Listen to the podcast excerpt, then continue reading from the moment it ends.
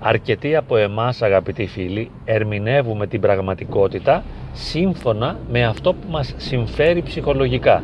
Δηλαδή αυτό που υποστηρίζει και ενισχύει τη δική μας αυτοεικόνα.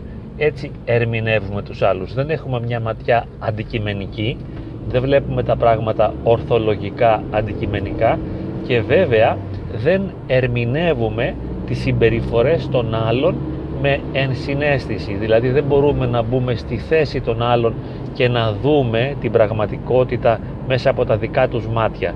Βλέπουμε μόνο μέσα από τον εαυτό μας και έτσι δίνουμε ερμηνείες οι οποίες αναπαύουν το εγώ μας. Αυτό που μας υποστηρίζει, που μας ενισχύει, που μας ενδυναμώνει, που μας κάνει να νιώθουμε ότι είμαστε σημαντικοί, αυτό και υιοθετούμε.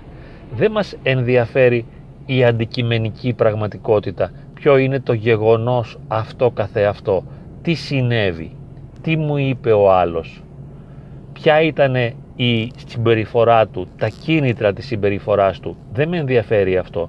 Αλλά τα ερμηνεύω όλα ανάλογα με αυτό που σημαίνουν για μένα.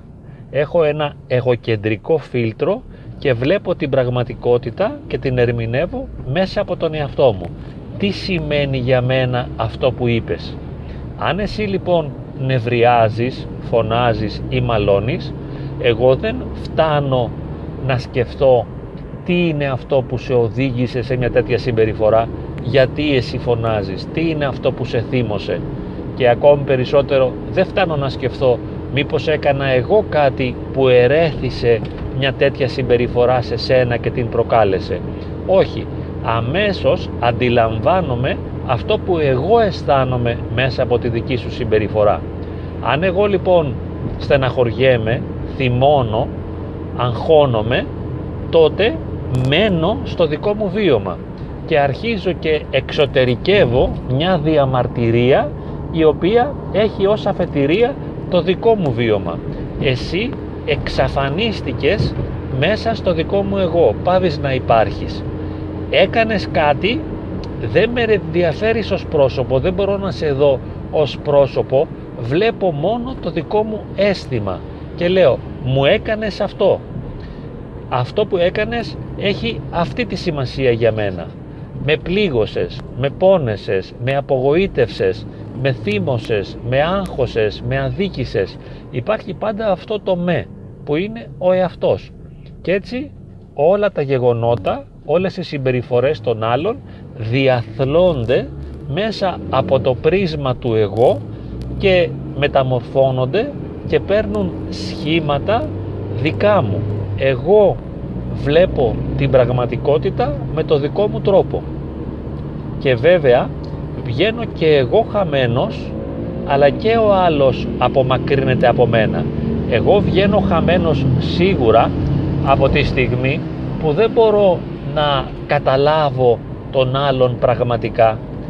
Δεν μπορώ να αισθανθώ ποιος είναι ο άλλος, να γνωρίσω ποιος είναι ο άλλος, να καταλάβω γιατί έκανε αυτό που έκανε και είναι φυσικό να παραμένω εγκλωβισμένος μέσα στη δική μου συγκινησιακή αναστάτωση.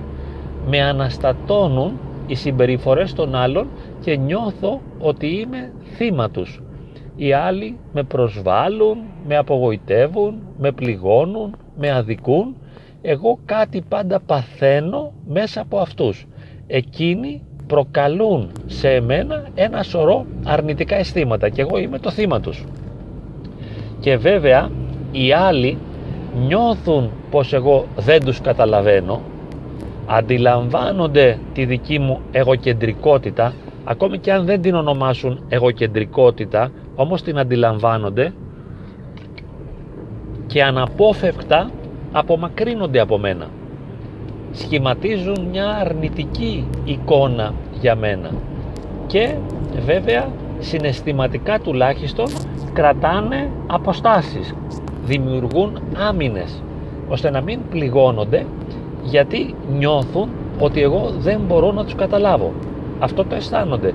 Σου λέει αυτός δεν με καταλαβαίνει δεν ξέρω αν έχουν τη δυνατότητα να συνειδητοποιήσουν όλο το μηχανισμό ότι δηλαδή εγώ εξαιτίας δικών μου ανασφαλιών λειτουργώ εγωκεντρικά και δεν έχω τη δυνατότητα να σε προσλάβω για αυτό που είσαι αλλά μένω μέσα στο δικό μου εγώ και βλέπω εσένα μέσα από το δικό μου πρίσμα και γι' αυτό σε αλλοιώνω πάντοτε δεν είναι κάτι που το κάνω επίτηδες αλλά είναι εσωτερικευμένοι αυτοματισμοί λειτουργίας από τους οποίους δεν μπορώ να διαφύγω και γι' αυτό λειτουργώ πάντοτε εγωκεντρικά. Οι άλλοι δεν φτάνουν να κάνουν τέτοιες αναλύσεις, απλώς απομακρύνονται για να βρουν την ησυχία τους. Σου λέει γιατί να ασχολούμαι με αυτόν τον άνθρωπο; Δεν τον γουστάρω, δεν τον πάω, τον απορρίπτω. Γι' αυτό το λόγο γίνονται αυτές οι απορρίψεις. Γι' αυτό το λόγο κάποιοι απομακρύνονται από εμάς. Γι' αυτό το λόγο πολλές φορές κάποιος αποθεί κάποιον άλλον, δεν τον θέλει, δεν τον κάνει παρέα, δεν τον θέλει στην παρέα του και τον απορρίπτει. Διότι δεν αναπαύεται. Δεν το κάνει για άλλο λόγο. Κανείς δεν μας απορρίπτει εκ του μη όντως, χωρίς λόγο. Για να μας απορρίψει ο άλλος υπάρχει ένας συγκεκριμένος λόγος τον οποίο εμείς συνήθως δεν καταλαβαίνουμε. Και ο πιο απλός τρόπος για να το προσεγγίσουμε αυτό είναι ότι δεν αναπαύσαμε τον άλλον, δεν τον κάναμε χαρούμενο, δεν τον κάναμε να νιώσει άνετα, δεν βολεύτηκε δίπλα μας, αλλά βίωσε αρνητικά συναισθήματα κοντά μας και γι' αυτό απομακρύνθηκε. Έτσι λοιπόν χάνουμε τους άλλους, νιώθουμε και εμείς θύματα και βρισκόμαστε εκτός της σφαίρας της αληθείας, δηλαδή δεν μπορούμε να καταλάβουμε αυτό που πραγματικά συμβαίνει, διότι δεν μας το επιτρέπει ο εγωκεντρισμός.